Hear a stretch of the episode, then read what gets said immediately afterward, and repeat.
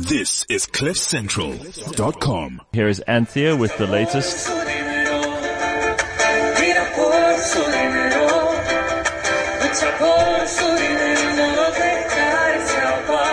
Alright, there's lots to cover here, Anthea, lots. Good morning, and thank you for coming in this morning. It's always nice to see you on a Monday. It's the only highlight of an early Monday morning for many of us. Me included. Good morning. So, where do we begin? Before we start talking about the markets, can I just quickly tell you about something that I read in the Financial Mail this weekend? So, every week they do something by numbers, right? This week they did dollar billionaires. There are 1,542 dollar billionaires in the world as of the end of 1,542. Last year. That's right. Those are potential husbands, Mubs. Only Mubs. And Anthea and Amanda. All right. Which increased by 145. How many of them are women? Good question. No, I wonder how many are women. Be probably interested. Very few. Two that I can think of. Bettencourt. No, she's dead. Well, her daughter, right? Hasn't her daughter taken over? I think so. I don't know. Okay. All right. But this is the part, and maybe I'm sounding like a cheerleader for capitalism, but the point I wanted to make was that they employ 27.7 million people, which I think is quite something. I know there's a worry that, you know, the Gini coefficient or the difference between rich and poor in the world is growing, and it is a problem. Yeah, but you cannot show that there's a correlation between the people who are billionaires and their own staff being the poorest in the world. That's not true. Exactly. The poorest people in the world are usually the slaves of governments, not of businesses. And that by slaves of governments, I mean that these are people, citizens who often have very little say in their own future, in their own destiny, who are controlled by a system of social engineering. So go and look into that. If you're one of those people who's an arch anti-capitalist, we can still be friends. I'm totally okay with that. We can have long conversations about this. But you need to go and do your research, because to blame the bad billionaires is to miss the point completely. Mm-hmm. There we go. So they're employing people, not putting people into slavery. Okay. All right. Can we first begin, because you did warn about this last time you were here a week ago. You said ratings agencies, it's going to happen. I mean, I heard Labour issue this ridiculous statement about how dare these ratings agencies get themselves involved in our economy. They don't understand how it works. Rating agencies don't care about what's going on in the country. Yep. I also saw the ANC Youth League posting something saying, can they not be swayed by Pravin Gordhan's arguments? Come on, seriously. That's so naive. So where do we start? On Thursday, Fitch came out saying they would keep us at junk status, because don't forget they downgraded us previously in April. Yay, thanks for keeping us junk. So sweet of you. I didn't actually even know that they were scheduled to release a report. In fact, I think it was an unscheduled comment. Okay. The big ones, of course, were S&P and Moody's on Friday. Moody's kept us unchanged, but put us on downgrade watch for 90 days, which, if you work it out, is pretty much exactly after next year's budget speech. Mm-hmm. And then, unfortunately, S&P downgraded us to junk. So we had their international currency. They downgraded further, because they'd already put international currency on junk. They put our local currency at junk status as well. The big thing about this, of course, is that the immediate impact, South Africa falls out of the Barclays Government Bond Index, and we're looking to see about 50 billion rands worth of bonds being sold this week. If Moody's downgrade us, that will trigger the next fallout of the index, which is the Citibank World Government Bond Index, and that should see another 100 billion rand flow out. Of course, you know how this works, right? I mean, I've been telling you this for years now. We got downgraded. People are going to expect us to pay more to borrow money. I mean, let's not be naive here. We are not in a situation where we have enough money to keep our public finances going, to bolster up our SOEs, which are in an absolute shambles, to pay those fabulous social grants that we release every month. We have to borrow money. South Africa. And if you think for a minute that you can, instead of borrowing money from offshore investors, that you can print money, think Zimbabwe. Right, exactly. Yeah, because that does not work. All right, so what do you do if you're a South African who wants to take rands now and try to make them more valuable rather than less? In other words, you want to protect yourself from what is seemingly inevitable about the currency. Sure. So you could probably buy dollars. That's the obvious answer. Is now right? Good right now, oh, yes. Today a good time? I saw this morning that the rand is only 14.06 or 14.09 last time I checked, mm-hmm. which I think is actually fairly strong considering what happened on Friday. You know, this rand is very strange. Just when you think it has to weaken, it suddenly strengthens. Yeah.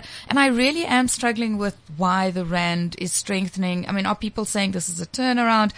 I'm not sure this is the turnaround. I think there's more to go. 14.09 at the moment. Yeah. 14.09. Okay. So that's well. You would say, well. You would say buy some dollars. Buy some dollars, for sure. Okay. You also, of course, in your pension fund are predominantly exposed to rand hedge stocks, which will do well in a weakening rand environment. And I'm always cautious about advising people what to do, because your liabilities, if you live in South Africa, are in rands. And unless you're planning to move overseas, or unless you're 100% sure that the rand is not going to strengthen again, then it's quite difficult to send money offshore, just kind of willy-nilly, yeah, or at a whim, because sure, your liabilities sit here. So your assets predominantly should sit here. Okay. In theory. And can we talk about, while we're discussing our portfolios, last week was actually kind of a messy week. Oh, wasn't it? Naspers dropped quite a lot. Oh, twice in a row. So the decline started on Wednesday. Why? It makes no sense. It's a combination of the rand was quite strong last week, and I think profit taking, because Naspers hit 4,100 rand a share last week. Sure. So last week Monday I was sitting here going, oh, Naspers 3,800 rand a share, and then 2 days later or a day later it hit 4,100 rand, and then you just saw profit taking. So on Wednesday the market, Naspers was down about, was it 3.5% or 4%?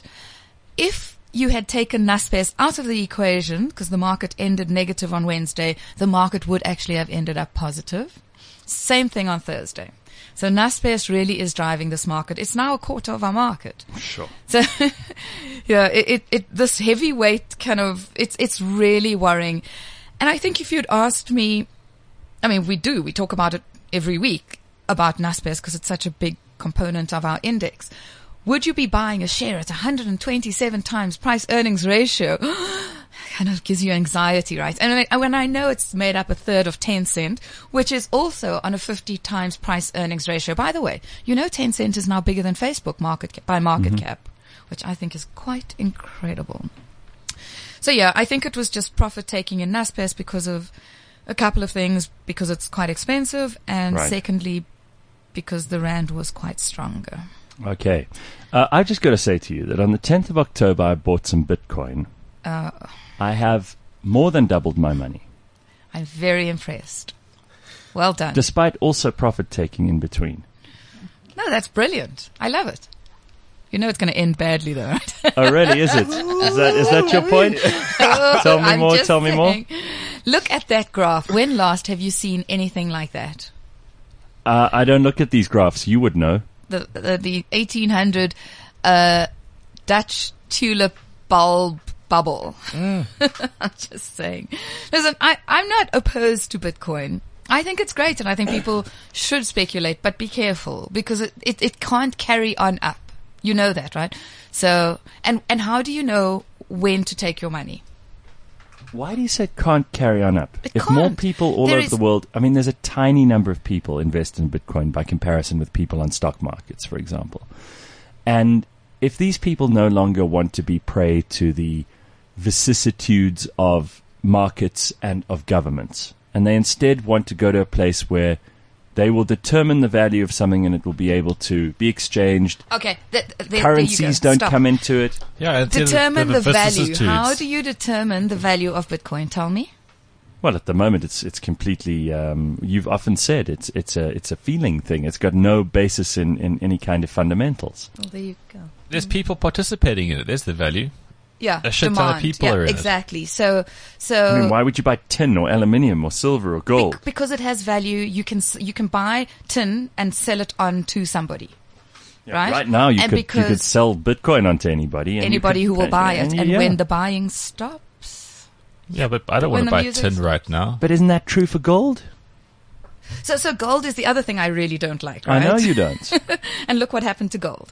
It's exactly the same thing. It came off. It did this. So the gold graph is probably also at some stage in the history of markets looked the same as Bitcoin. It doesn't anymore. It's come the other way. So there you go. I'm just, right. I'm not completely no. anti-Bitcoin. I'm just asking because I know it riles you and it gets you irritated. And we do sit in the office and have a bit of fun with Bitcoin every once in a while, but I cannot tell you to be buying Bitcoin as a fundamental investor because I know it has to come off at some stage. All right. CPI. Oh, our inflation number. Yes. So inflation for October came in at 4.8%, which is slightly lower than September's 5.1%, but exactly August, which was also 4.8%. Risks definitely to the upside, though. Food price inflation has eased a little bit, so it's now 5.3% year on year compared to 5.4% the year before. And don't forget, food was double-digit inflation last year. Like early part of last year, right? Mm-hmm. So we've seen grain decline because now the drought is over. Meat prices have stabilized. And when I say stabilized at 15.5% year on year increase, so you're paying 15.5% more than you did for meat last year this time. That's crazy. It's very depressing. But I think at least inflation is in this kind of 3 to 6 Reserve Bank target band, and it does make us feel a bit better. The one thing I am worried about is that I suspect today and this week the rand will weaken again, and that Eskom, how very kind of them, have lowered their tariff application for next year from an average of 19.9% to the direct consumer to they are now applying for an 18.9% increase in your electricity price. I mean, so they're going to raise it, but they're not going to raise it as much. They've applied, but they've said we're not going to apply for a 19.9% increase. We're only going to apply for an 18.9%. Oh. Is there not enough sarcasm in my voice? Yeah. No, there it is. So this electricity story is a worrying thing. By the way, did you see that Malusi Gigaba did a bit of a U-turn on the nuclear deal? Says. What do you mean a U-turn? Because before he was saying we don't have money for nuclear. Now he's saying we might have to consider nuclear. Yeah. The biggest surprise. Well, I read this talking about Eskom. Once the biggest and most efficient producer of affordable electricity on the continent. Once. Now reduced to a penniless beggar under the watchful eyes of this government. Totally. Yep, that's you. You've summed it up. Frightening. Gareth, last week I had a couple of conversations with offshore managers. So managers who invest in emerging markets. And I must tell you, we have fallen completely out of favor. Last year or 6 months ago, they were still saying to me, you know, there's a chance it could possibly happen. We do have to have some money invested in South Africa because there could be a nice turnaround and we want to catch the turnaround. You know, sure. Investment managers do that, sense, right? Yeah. Forward thinking. Last week, it was it was all negative. They were telling me South Africa has no human capital anymore. They're saying we're lagging behind Asia so badly that they're just streaks ahead of us. In fact, we're even lagging behind Latin America. And they're just like, what are you guys doing? You were on a good wicket and now you've thrown it away. That is the general sentiment of offshore managers. Shit. Yeah, it's pretty bad out there. All right. Thanks for that. I saw that they did have a Reserve Bank meeting. And they left rates unchanged. Same as they were. And basically, Lesetio was saying, you know, inflation is now in check, but there is so much uncertainty that we cannot risk cutting interest rates. And I'm sorry, that's how it is. Basically, that's what he was saying. You know, he's saying, so he kind of went through it. You know, they revised growth slightly up to 0.7%. So still really not very good, I'm afraid. And inflation's in check. The rand is fine, but these downgrades. So, of course, he spoke before the downgrade on Friday, and he was just nervous about that. And then, you know, we're getting a big petrol price hike in December. Mm-hmm. And he pointed to the fact that we're in such a bad situation that invariably higher taxes, low unemployment are going to have negative impact on us as the consumer. So they left rates unchanged on Thursday, unfortunately. All right. Yeah. That's how it is. Which is so the other way around to the US, because in the US on Wednesday, they had their US unemployment or jobless claims, they call it, you know, when you apply for your unemployment stipend or whatever you call it, that thing. It declined by 13,000 to 239,000, so slightly below the expected 240,000. Last week was the 142nd straight week that jobless claims remained below the 300,000 threshold, which is considered to be a strong labor market. So the U.S. labor market is the strongest it has ever been since the 1970s. I mean, and then there's us with 27.7% unemployment. It is the fact that we can't take advantage of this global growth story is very depressing, because you know at some stage it's going to turn, right? And then the global growth will come down, commodities will come down, and then South Africa won't have any support for growth. So we better fix this now. We really should fix this now. All right. Should you talk about a few companies? Mr. Price and PPC, maybe. Okay, let's do that. So Mr. Price released their first half 18 results. It looks like they're finally turning it around. Diluted headline earnings per share was up 23.4%. Operating profit increased by 22%. And gross margins, which is the one we always looked at, increased by 280 basis points or 2.8%. So they've done very well. Strict cost control measures. Just Mr. Price, finally. It is one of my favorites. You know that. But then they've had 18 dreadful months. So let's hope they can keep this going. And then you asked about PPC. They rejected Fairfax's offer last week. So Fairfax were the first people to say, we want to buy PPC. So the Fairfax is a U.S. company, and they were going to finance Fairfax Equity and AfriSam. So the whole idea was that AfriSam and PPC would merge. It kind of leaves AfriSam out in the cold. The whole story there was that PPC was saying, well, I'm sorry, but we're worth a lot more than R5.75. And remember when they did bid R5.75, the share was trading below R5. It suddenly spiked to above R6, traded all the way up to 7 odd, took some profit, kept some of it. I see it's back now at 6.80, I think, 6.60, somewhere around there. But that's because it's still an asset in play, and we still have Lafarge Holcim and CRH, which are looking to make cash offers for a controlling stake in PPC. So you probably, if you bought when we said you should buy, you probably made some money. I would say take half of it off the table and maybe hold on to see where, if the bidding war continues. Let's hope for that. Okay.